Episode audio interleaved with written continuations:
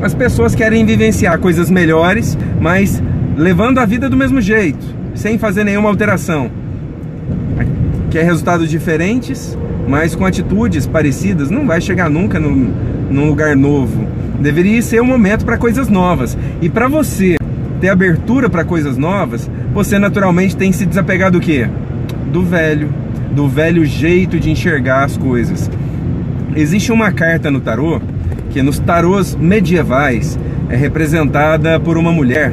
É oito de espadas. Se você quiser pesquisar um pouquinho mais, digita lá oito de espadas tarô. Vai no Google que você vai achar um monte de informações sobre isso. Os tarôs medievais, eles trazem uma, uma imagem de uma mulher de olhos vendados, braços amarrados, com oito espadas circulando ela. É claro, isso é um símbolo. Tarô é um. Para quem gosta de estudar simbologia, tarô é um prato cheio. E lá tem essa mulher com os, com os olhos vendados, com uh, as mãos amarradas e oito espadas cravadas em volta dela. Ca a, cada espada representa uma ideia equivocada nesse arcano menor.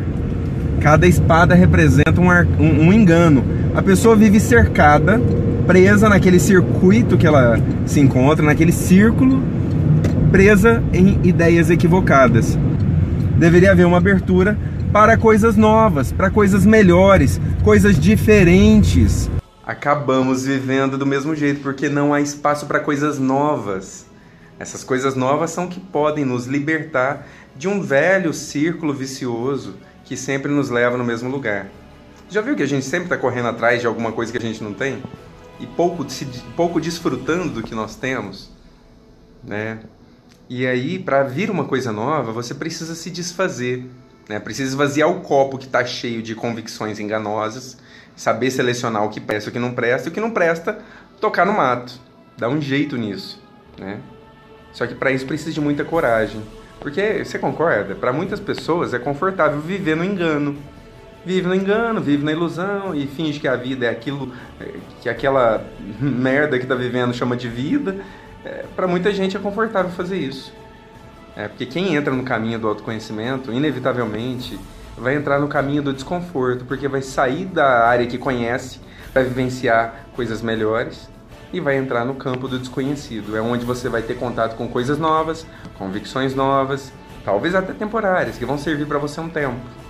E aí vão te levar em direção a outras, e depois a outras, e depois a outras. Se você estiver vivenciando essa fase com uma vontade interna de crescimento, de renovação, de conquistar coisas que você ainda não tem, deixe espaço na sua vida para coisas novas.